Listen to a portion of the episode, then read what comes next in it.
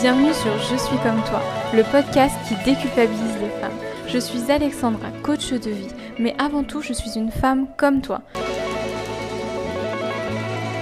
Bienvenue sur Je suis comme toi, le podcast qui déculpabilise les femmes. Je suis Alexandra, coach de vie, mais avant tout, je suis une femme comme toi. Hello Émilie, bienvenue sur le podcast. Salut, merci de ton accueil. Merci à toi d'avoir euh, accepté euh, l'invitation. Comment est-ce que tu vas aujourd'hui? Eh bien, ça va très bien. Écoute, il fait beau, là, euh, le jour où on enregistre, donc ça fait plaisir. Trop bien, trop bien. Bah, ça va aussi. Alors, par contre, j'ai pas la chance avec le beau temps. Ah. mais il fait gris et il pleut. Donc, Mais il faut venir à Toulouse, tu vois? Voilà, c'est ça. Comme quoi, il faut pas partir bien loin hein, pour avoir le beau temps. Euh, alors, est-ce que pour les femmes qui nous écoutent, est-ce que tu peux te présenter un petit peu, euh, nous dire qui tu es, ce que tu fais, euh, ton parcours? Oui, donc je suis Émilie Hulot, je suis coach et mentor d'entrepreneurs. Et ça veut dire que je vais accompagner les femmes sur les volets business, communication et état d'esprit. Donc, c'est-à-dire, c'est un problème avec ton client idéal, ton positionnement, peut-être aussi un peu confiance en soi, que ce soit sur les réseaux sociaux ou autres, ou mettre en place une stratégie de com sur les réseaux sociaux, ou même à l'extérieur, ben, je suis la femme qu'il te faut. Ok, ça marche. Et, euh, et du coup, tu fais ça depuis combien de temps? Alors, officieusement, depuis 2020, j'ai commencé à bêta-tester, etc. Euh, et en fait, euh, j'ai euh, je faisais vraiment la confiance en soi pour tout le monde, c'est-à-dire que ce soit euh, les scolaires, donc j'intervenais sur le harcèlement scolaire, etc., euh, les particuliers et les femmes entrepreneurs. et en fait, à mon retour de congé mat, comme on avait une organisation un peu spécifique puisqu'on garde mon fils à la maison, il a fallu faire des choix et j'ai pris ce qui me faisait vraiment le plus vibrer, c'était d'accompagner des beaux projets entrepreneuriaux. et donc j'ai décidé de, de vraiment me spécialiser dans la femme entrepreneur. Donc là, depuis septembre 2022, je suis full focus euh, sur la femme entrepreneur. Ce que je faisais déjà les mois d'avant, hein. mmh. euh, mais là, je ne fais plus que ça depuis septembre 2022. Ok, ça marche. Et du coup, euh, avant 2020, tu faisais quoi, sans indiscrétion? Alors moi, j'étais malheureuse parce que j'étais salariée. J'ai toujours su que c'était pas mon truc. mais voilà, j'ai toujours essayé de me mettre dans des moules qui ne me mmh. correspondaient pas. donc en fait, je travaillais en agence de com. Hein. j'ai fait toutes mes études en communication, d'où le volet com par la suite dans mon, dans mon business qui s'est ajouté au côté vraiment confiance en soi. Euh, et donc, j'ai fait deux agences différentes à Toulouse. Une vraiment euh, rédaction euh, pour des magazines, que ce soit en interne, donc c'est-à-dire nous, on avait nos propres magazines en externe, et aussi tous les réseaux, les réseaux sociaux des deux magazines qu'on avait en interne. Mmh et ensuite, dans mon autre expérience, là, j'étais un peu couteau suisse. Donc, à la base, j'étais rentrée pour être community manager. Puis, au final, je faisais aussi relations influenceurs. Euh, j'ai une collègue qui était partie, donc j'avais récupéré tous les dossiers relations presse. Euh, donc, c'est pour ça que j'ai vraiment un côté à 360 de la communication. Et moi, dans mes études, c'était euh, surtout la stratégie de com que j'avais que j'avais étudiée. Et donc, je donne des cours aussi maintenant. je, je, je, dispense comme ça mon, mon savoir de en communication. Top, trop bien. Trop, trop cool. Ça, c'est super intéressant de pouvoir euh, partager. ouais. Du coup, si je t'ai invité sur le podcast aujourd'hui, c'est parce que euh, j'ai remarqué que en fait, les coachs sur euh, les réseaux sociaux, souvent, ils avaient une vision, enfin, ils avaient une, on les voyait comme des femmes fortes, comme des femmes battantes, à qui, enfin, pas forcément battantes, mais justement, on voyait pas le côté négatif, en fait, dans le sens où mmh. ben, on ne sait pas qu'il leur arrive des trucs, des trucs pas cool et que ça, ça arrive que aux femmes normales et que nous, on est un peu euh, surhumaines. Mais du coup, j'aimerais euh, remettre les points sur les i euh, avec ce podcast et dire qu'en fait, bah, on est comme tout le monde, on est des femmes avant tout, des êtres humains, et que bah, on a aussi des problèmes et que tout n'est pas tout beau. Et donc, si je t'ai invité aujourd'hui, c'est pour que tu nous partages justement un de ces moments difficiles que tu as pu vivre dans ta vie. Ouais, et je trouve que c'est super comme démarche euh, parce que moi j'ai cette démarche-là aussi, alors qui est sur mon, mon chapeau, on va dire euh, coach business, euh, de vous dire, on, vous parle de il faut que, etc. On a beaucoup de croyances, mmh même des gens qui partageraient, je sais pas moi, leur chiffre d'affaires Et en fait, c'est pas leur revenu. pareil, des gens qui disent Ah, je me monte en société. Tu dis Punaise, en fait, elle, elle cartonne. Et en fait, pas du tout. C'est juste pour toucher 100% de ses droits pour l'emploi derrière. Enfin, bon, bref, je vais pas rentrer dans les détails de comment ça fonctionne. Mais du coup, on peut avoir plein d'injonctions comme ça à croire des choses. même des fois, c'est pas volontaire. Hein. juste on communique sur quelque chose, puis les gens lisent pas la description, et puis bim, tu as une injonction en pleine tronche. Mais si tu avais lu le poste, tu aurais compris que. voilà. Mmh. donc, je trouve que c'est hyper intéressant aussi sur ce côté full mindset euh, voilà, c'est pas parce qu'on est coach qu'en effet on n'a pas mm. des choses à gérer à côté. C'est juste, moi, c'est ce que je dis aussi. Hein, euh, c'est pas spécialement une baguette magique le coaching, mais par contre, tu vas pouvoir repartir avec les outils si tu fais face à une nouvelle situation derrière. Euh, qui va justement t'aider à l'affronter. Moi, typiquement, bon, alors on va parler dépression postpartum, voilà. Mm-hmm. Euh, j'avais pas la baguette magique pour ça, je savais pas, enfin voilà, c'était tout nouveau. Et euh, même, tu pouvais avoir fait, je sais pas moi, 10 ans de coaching, tant que tu n'avais pas vécu la dépression postpartum, tu sais pas trop comment tu vas le ressentir. Et, et mais par contre, tu peux avoir les outils, en effet, pour, pouvoir, pour pouvoir affronter tout ça. C'est ça, carrément. Donc, c'est souvent ça, en fait, c'est qu'on a les mêmes problématiques que tout le monde, mais vu qu'on a les outils, ça passe peut-être plus facilement et, euh, euh, et, encore, mais euh, on sait comment on va gérer ça, en fait. Mm. Et du coup, est-ce que tu peux nous parler donc de la dépression postpartum que tu as vécue? Yes, alors, moi, quand j'étais enceinte, c'était un sujet. je suis tombée enceinte du coup en septembre 2021. C'est un sujet que j'évitais un peu parce que ma grossesse passait très bien, j'avais conscience que ça existait, euh, mais je ne voulais pas me mettre des idées dans la tête. Parce que moi, je suis quelqu'un qui réfléchit beaucoup. et du coup, voilà, j'avais conscience que ça existait, je m'étais un peu renseignée quand même, euh, mais voilà, une fois que j'avais euh, compris le truc, je me suis dit, bon, on laisse ça et on verra. De toute façon, tu peux pas, je vais en reparler après, mais c'est un truc pour moi, en tout cas, tu peux pas le préparer. Pour ça, j'ai choisi mm. même un sujet où j'ai même pas eu les, je vais, je vais en parler après, mais même les trouver les outils derrière. Bon, déjà, je pense qu'il fallait au moins comprendre ce que c'était, savoir ce que c'était. Euh, c'était déjà euh, un point essentiel. ça, j'y reviendrai plus tard.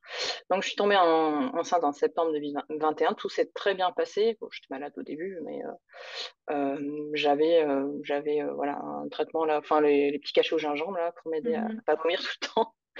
Euh, et ensuite, euh, vers Noël, ça s'est calmé. Ma grossesse s'est super bien passée. Euh, mon accouchement aussi. J'ai eu un très bel accouchement. alors moi, je suis quelqu'un d'hypersensible. Pour autant, franchement, pour demander à mon mec, je n'étais pas chiante. j'ai travaillé jusqu'au bout. quelques jours avant, j'étais en guinguette avec des talons compensés, je précise, parce que quand on est enceinte, c'est quand même plus confort. Euh, mais voilà, jusqu'au bout, euh, j'ai travaillé.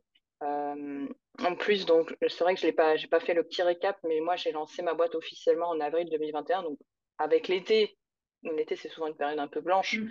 C'est un peu comme si je tombais enceinte en même temps que je lance ma boîte. mais bon, ça, ça, ça, a bien roulé. donc, on a accueilli notre fils dans une bulle d'amour. Franchement, c'était en effet, c'est cliché, mais c'était le plus beau jour de ma vie. et c'est l'après où c'était un petit euh, compliqué, donc la fatigue, etc. Euh, bon, moi, au début, je voulais un accompagnement physio. Finalement, j'ai dit péridurale. bon, mais j'étais OK avec ça. Je m'étais ouverte à toutes les options. Et je m'étais dit, bon, bah, voilà, euh, s'il faut prendre la péri, il n'y a pas de souci. Moi, je veux juste que ça se passe bien et que je sois OK avec tous les choix que je fais. Euh, et du coup, j'en suis contente puisque j'ai pu me reposer avant euh, d'accueillir mon fils. Euh, et au moment d'accueillir, bah forcément, j'étais un petit peu fatiguée. mais j'étais en tout cas, je pense, au meilleur de ma forme par, rapport à, par rapport à ce que mon corps venait de, venait de vivre. Mmh et c'est là que s'est passé ce qui s'est passé. Voilà. Jusqu'ici, bah, le décor est un petit peu tout. Voilà. Et là, euh, et là bon, bah, je, je, suis fatiguée, je réalise pas en fait que c'est la dépression postpartum. Je mets tout sur le dos de la fatigue. Euh, voilà, tout, le monde te, tout le monde te le dit en plus, ah, bah, vous êtes fatigué, etc. Et moi, j'ai une tendance à être hypersensible. Euh, c'est ça que je voulais vous dire tout à l'heure en parlant de, de, du fait que mon mec allait vous dire que j'étais cool à l'époque, c'est que j'ai tendance à, à être vraiment dans les émotions, à les vivre, et je suis OK avec ça. Euh, j'ai déjà pleuré en public, enfin voilà. Tout le monde m'a déjà vu au moins pleurer au moins une fois et c'est OK, mmh. enfin, je m'en fiche. Et donc je m'étais dit, ben c'est peut-être ça, la fatigue, mais certainement pas la dépression. À mmh. aucun moment je me dis que c'est la dépression postpartum. Et qu'est-ce qui fait du coup ouais, que tu te dis, euh, c'est ça? Alors, donc moi, j'étais en congé, j'ai choisi de prendre congé mat. Donc, euh, à, la, fin, à l'époque, là, j'y suis encore au moment où, on parle, je continue à, décaler mes, mes, droits Pôle emploi. Donc, j'ai été euh, en congé mat comme une salariée. Ça, je le précise si jamais il y en a qui ont des questions là-dessus. Euh, puisque j'avais cumulé des droits, etc., pendant mon salariat. Donc, ayant encore les allocations chômage qui se décalent, plus je, décalais, je déclarais de chiffre d'affaires, j'avais du coup encore le Enfin, j'étais considérée comme salariée, en tout cas quand j'étais en congé mat. Donc, j'ai pris tout mon congé mat. Euh, c'est-à-dire que j'ai repris le travail euh, vers le 22 août 2022. Euh, j'ai accouché le 31 mai. Il devait arriver le 6 juin, je crois, ou le 9, je sais plus. et je me reposais, donc on m'avait dit, ton fils dort, tu dors. Donc c'est ce que je faisais, pas de souci. Et j'arrivais pas en fait à, à reprendre un petit peu d'énergie, quoi. Ou alors j'en reprenais, mais c'était, je me dis, oh, ça y est, c'est revenu, je suis redevenue un peu moi-même. Donc je faisais plein de trucs dans la maison, etc. Moi, je suis quelqu'un d'assez actif. Euh, puis au final, très vite, je me refatiguais derrière et j'oscillais vraiment sans cesse entre un bonheur profond et intense euh, ce qui ne correspond pas forcément à la définition d'une dépression postpartum, puisqu'on dit qu'on va rejeter un peu la faute sur bébé, on ne sait pas s'en occuper, etc. Moi, j'ai pas du tout ça. Pour le coup, ça a toujours été fluide avec mon fils, même aujourd'hui. Donc, bonheur intense, donc c'est-à-dire tu le regardes, tu pleures de joie, et euh, profond mal-être. Donc, comme si j'étais, je sais pas, dans visuellement, je vois ça vraiment comme du brouillard et il n'y avait pas de mm. lumière et j'arrivais pas à me projeter. Et en fait, j'avais l'impression vraiment d'être l'ombre de moi-même. Je n'étais pas moi. Je je disais à mes proches que ça allait parce que pour moi, encore une fois, c'était la, fatigue, hein. mais je me mentais surtout à moi-même, je ne mentais pas qu'à mes proches. Quoi. Et les émotions, en fait, elles me submergeaient tellement que je me rendais, enfin, je, j'avais même pas le temps de réfléchir, quoi. J'étais tout le temps, tout le temps dans des vagues émotionnelles comme ça. Euh, et c'est ça qui est difficile parce que la dépression postpartum, euh, c'est vraiment des émotions, enfin, comment dire, c'est purement physique, en fait. Mm. Euh, et t'as pas le mindset derrière qui va te dire allez on y va machin non là c'est purement physique en fait c'est vraiment euh, cette chute d'hormones là qui fait que derrière tu as toutes ces croyances toutes ces pensées un peu noires que tu peux avoir mais qui sont liées à cette chute d'hormones qui est physique et que tu ne contrôles pas mm-hmm. et moi qui apprends grandement à lâcher prise parce que j'étais contrôle fric de ouf à l'époque mais non plus du tout ou en tout cas beaucoup moins euh, là, ça m'a vraiment appris à, lâcher prise, euh, notamment la, grossesse. Et donc là, pareil, je me suis dit, bon, bah, il faut laisser passer. Il faut laisser passer, c'est tout, et, on verra. Et en fait, je m'en suis rendu compte, pour répondre à ta question, plus tard, c'est-à-dire quand j'ai repris le travail vers le mois d'août, euh, je me suis sentie à nouveau utile, etc. Là, j'ai osé en parler parce que je n'arrivais pas jusqu'ici. Donc, vers début septembre, moi, j'aime bien un peu tout dire aux personnes qui me suivent.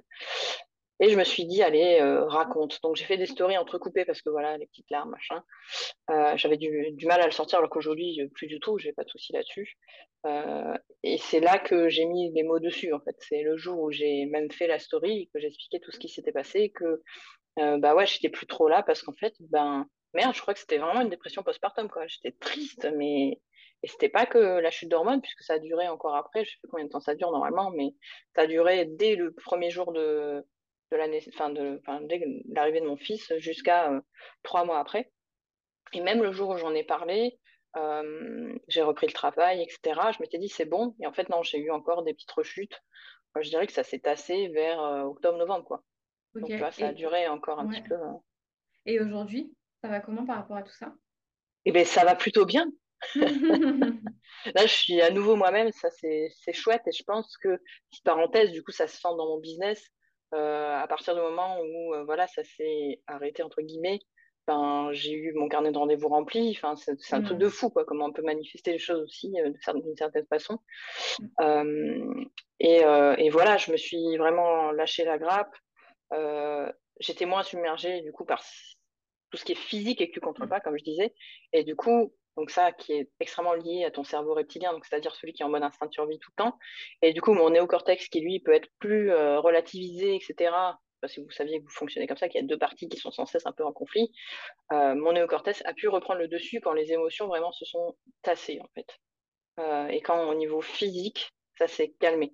Et en fait, tu vois, on parlait justement d'outils qu'on connaît. Et qui nous aide à affronter tout ça. Rien que le fait de savoir que mon cerveau il fonctionnait comme ça avec ces deux parties qui sont sans cesse en conflit et qui peuvent bien sûr, on va dire, travailler ensemble, hein, ça m'a aidé en fait. De savoir mmh. que bah, voilà, as, une fois qu'il y a ça qui est passé, tu as l'autre partie qui va arriver qui va pouvoir reprendre le dessus, qui va, va pouvoir relativiser. Et là, mmh. physiquement, les émotions sont trop fortes. Tu es dans la peur sans cesse, en fait. Et c'est OK. Ok, et à ce moment-là, qu'est-ce qui se joue en toi pendant cette période, en fait? Comment tu te sens? Qu'est-ce que tu ressens? Quelles sont tes émotions? Bah, je vais, comme je te dis, j'étais très heureuse, puis très triste. Euh, je pleurais beaucoup, euh, soit de joie, soit de tristesse. Euh, donc, c'était, ou même des fois, comme je te dis, je, je me disais tout, tout est OK, et puis au final, une heure après, plus du tout. c'était très compliqué comme ressenti, comme je te dis, c'est vraiment genre le brouillard. Tu es genre dans un genre de, tunnel où tu vois rien hmm. et tu sais pas où tu vas. Euh, pareil à cette époque-là, donc euh, moi je voulais allaiter et en fait j'ai pas eu la montée de lait qui s'est faite correctement, donc mon fils ne prenait pas de poids. Euh, il avait perdu normalement, ils acceptent jusqu'à 10% à la maternité, il était à 11-12. Donc du coup, il voulait pas nous laisser sortir, c'est ok, pas de souci. Et même après, quand on est sorti, il nous avait dit, il faut que vous continuiez, enfin, faut que vous voyez une sage-femme, etc. Et je m'étais dit, bon, là, j'ai pas envie de m'en inquiéter plus, déjà que c'est pas, émotion, c'est un peu, c'est pas trop ça en ce moment. Donc je vais me faciliter la vie, si c'est pas ok euh, en termes de poids, et ben tant pis, on prendra du lait en poudre. Donc, on a pris du lait en poudre et puis finalement, euh, mon fils l'a très mal digéré. Il avait beaucoup de mal euh, avec ça, donc il avait mal tout le temps. C'est-à-dire que c'était un amour, mais quand il avait mal au ventre, bah, forcément, il pleurait euh, très souvent. notre médecin nous disait qu'il fallait pas changer de lait. Enfin, je vous fais la petite parenthèse parce que j'anticipe ce que les mamans pourraient dire. Mais notre mm. médecin nous disait, voilà, il faut pas, faut pas changer de lait, il faut rester là-dessus. Et puis plus on avançait, plus on se disait, bon, les trois mois arrivent bientôt, tant pis, on continue le lait et puis on verra. Mais là, avec le recul, je me serais dit, fallait en effet en tester un autre. Hmm. Surtout qu'on a, on a changé pour le lait deuxième âge et là, ça va très bien. Euh, et donc, euh, je me disais, mais en fait, là, c'est comme je te disais, je ne voyais pas le bout du tunnel. Je me dis, mais là, c'est impossible que ça aille mieux. J'arrivais pas, puis je devais. Enfin, tu sais, un peu cette épée de Damoclès à dire, hum, le 22 août, tu reprends le travail, machin. Tu vois que les semaines passent et ça va pas mieux. Et tu te dis, mais là, c'est pas possible. Ça n'est pas possible. Et tu avais beau avoir tes proches à côté qui te disaient, euh, mais t'inquiète pas, tu vas voir, quand il aura trois mois, ça ira. C'est pour tout le monde pareil, plus ou moins. Euh, tu te dis, ben, tu peux pas visualiser. Quand c'est la première fois, quand c'est le premier bébé, tu vois, si c'était le deuxième, peut-être que là, maintenant, bon, bah, j'ai appris un peu de tout ça. Mais je pense aussi que tu as besoin de te faire ton expérience dans tous les cas. Hein. Parce que moi, on m'en a dit des trucs, hein, mais euh, déjà, on m'a dit plein de trucs qui étaient faux. Style, ah, ça va être horrible, tu vas voir, tu vas plus dormir. Bon, bah, moi, il a fait ses nuits dès qu'il avait un mois. Donc. je le dis pas trop fort parce qu'on sait jamais, avec le bébé numéro 2, euh, je ne pas victoire, mais on ne sait pas comment ça va se passer. Il n'y a pas de bébé numéro 2 hein, pour l'instant. C'est ce que j'allais dire. Ouais. non, non, mais comme, voilà, c'est vrai qu'on en veut un deuxième. Euh, donc je crie pas victoire, mais en tout cas, voilà, il y a plein de choses aussi qu'on nous dit euh, sur la grossesse, sur la maternité, etc., qui ne sont pas jouées en moi, en tout cas, qui mm-hmm. n'ont pas, pas existé.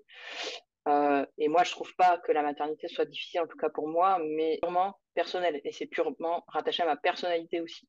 Ouais, c'est ça. en fait, c'est euh, hyper euh, propre à chacun. Tu peux pas euh, forcément donner des conseils là-dessus parce que c'est vrai pour toi.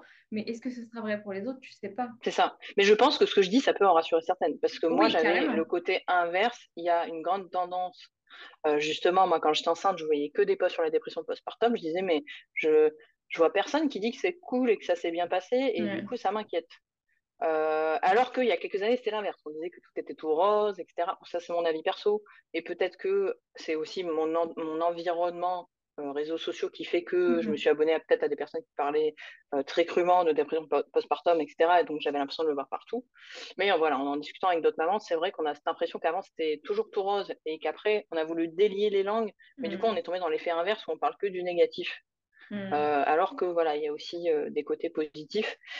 Et donc, faut, faut, enfin, pour le coup, moi, si je raconte mon parcours, il y a les deux. Il y a eu la dépression postpartum qui était très compliquée.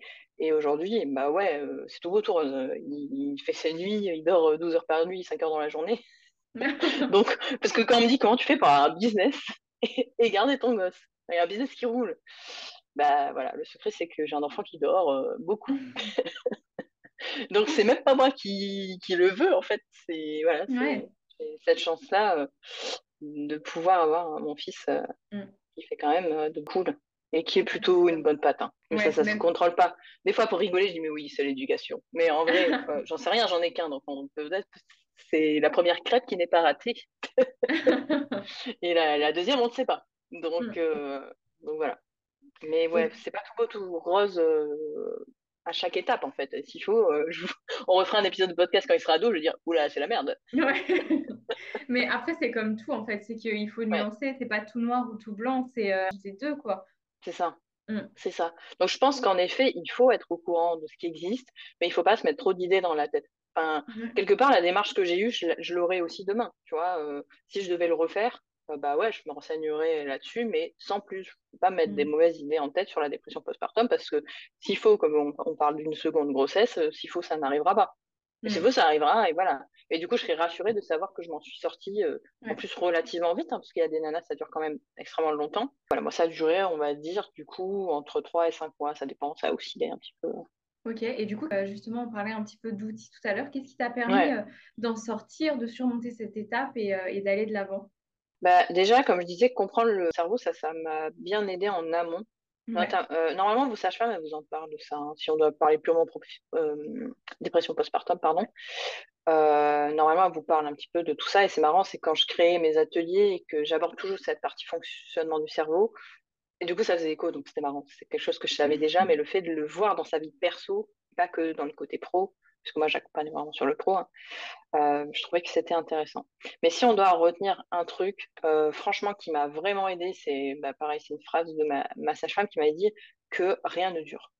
Mm. Rien ne dure, et ça, ça m'aide, mais même pas que pour euh, quand mon fils fait ses dents, par exemple, et que là, oui, il ne dort pas 12 heures par nuit, hein, il n'y a pas de n'y a pas de recette magique à, ces moments-là. Mm. Mais euh, peu importe ce qui se passe, dites-vous que tout passe. Tout passe. Et ça, c'est tellement vrai. C'est une phrase qui m'a, qui m'a aidé et que je me gardais quand ça n'allait pas. Je me disais, allez, tout passe.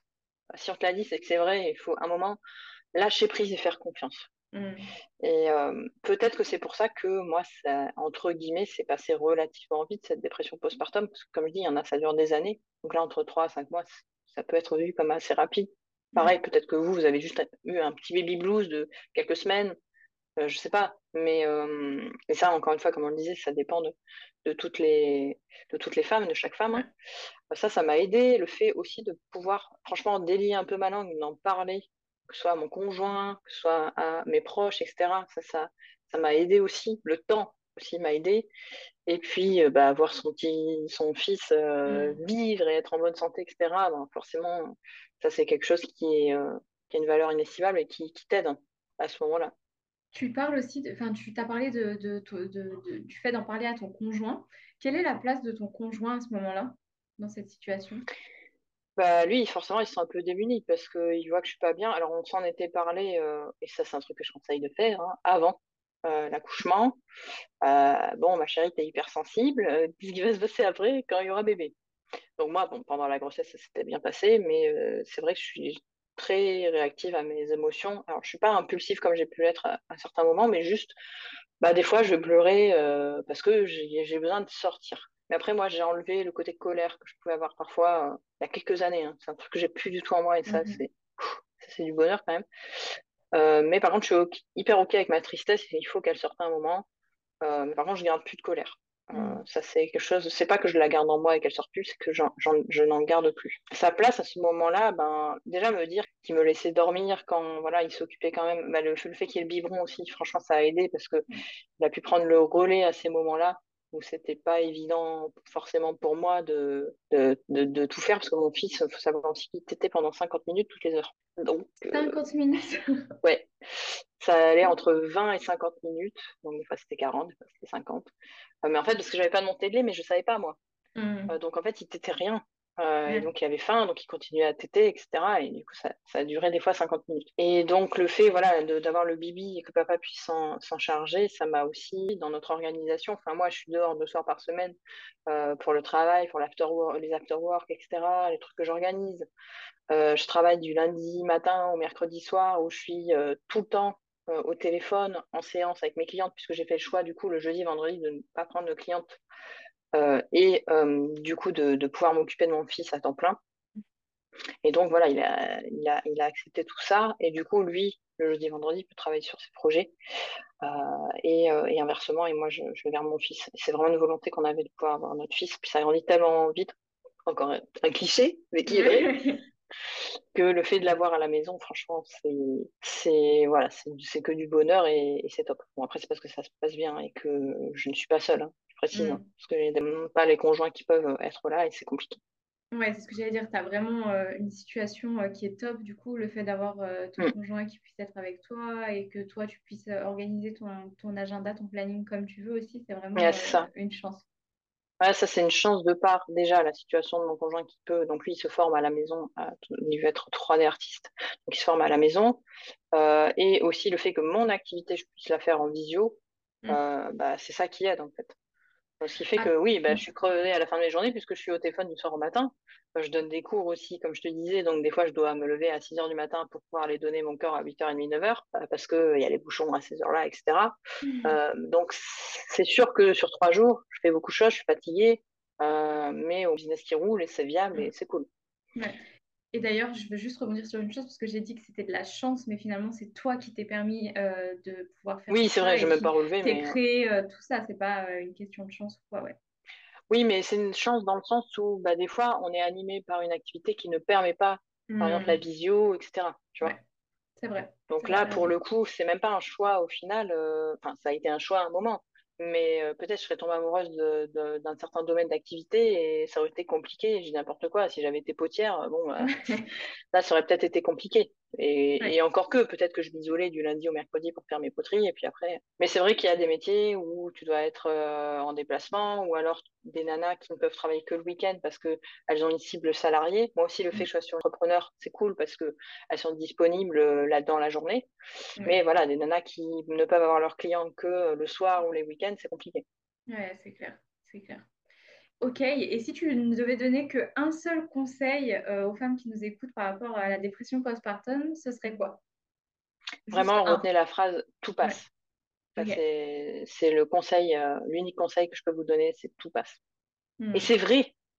Parce que j'étais un peu sceptique, moi. oui, mais c'est vrai. Ok, donc euh, s'écrire dans le creux de la main, tout passe. Exactement, un petit tatouage. je sais pas s'il y a peut-être une langue où ça fait un peu sympa qu'on peut se tatouer. Carrément. Ok. Ou un fond d'écran. Un fond d'écran, ouais, carrément. Je, je l'ai fait, euh, bah, j'ai fait, je, me suis fait coacher il n'y a pas longtemps et en fait, euh, ma coach, du coup, m'envoyait euh, toutes les semaines un mantra qu'elle avait fait par rapport à ma dernière séance et que je pouvais mettre en fond d'écran de mon téléphone. Donc, à chaque fois que je déverrouillais mon téléphone, j'avais ma petite, mon petit mantra qui était. c'est une bonne idée, ça. Ouais, c'est une super idée et ça m'a vachement aidé. Je prends note. et du coup, donc, pour euh, toutes euh, les femmes qui nous ont écoutées et qui aimeraient euh, échanger avec toi, où est-ce qu'elles peuvent te retrouver? Alors, moi, j'adore Instagram et mon compte, c'est Emily, H-U-L-O-T. Yes, je mettrai le lien de toute façon juste en dessous pour qu'on puisse te retrouver facilement. Super, et eh ben merci beaucoup pour ce moment d'échange, c'était vraiment super. Merci à toi. Euh, et, je suis sûre que ça va aider de nombreuses femmes, en tout cas, euh, déculpabiliser que euh, c'est OK de, traverser cette, phase après l'accouchement. Même si c'est censé être, comme tu dis, tout beau, tout rose, c'est pas forcément le cas et c'est OK. Exactement. Et eh ben merci beaucoup, Émilie, et je te dis à bientôt. Merci à toi, salut. Salut.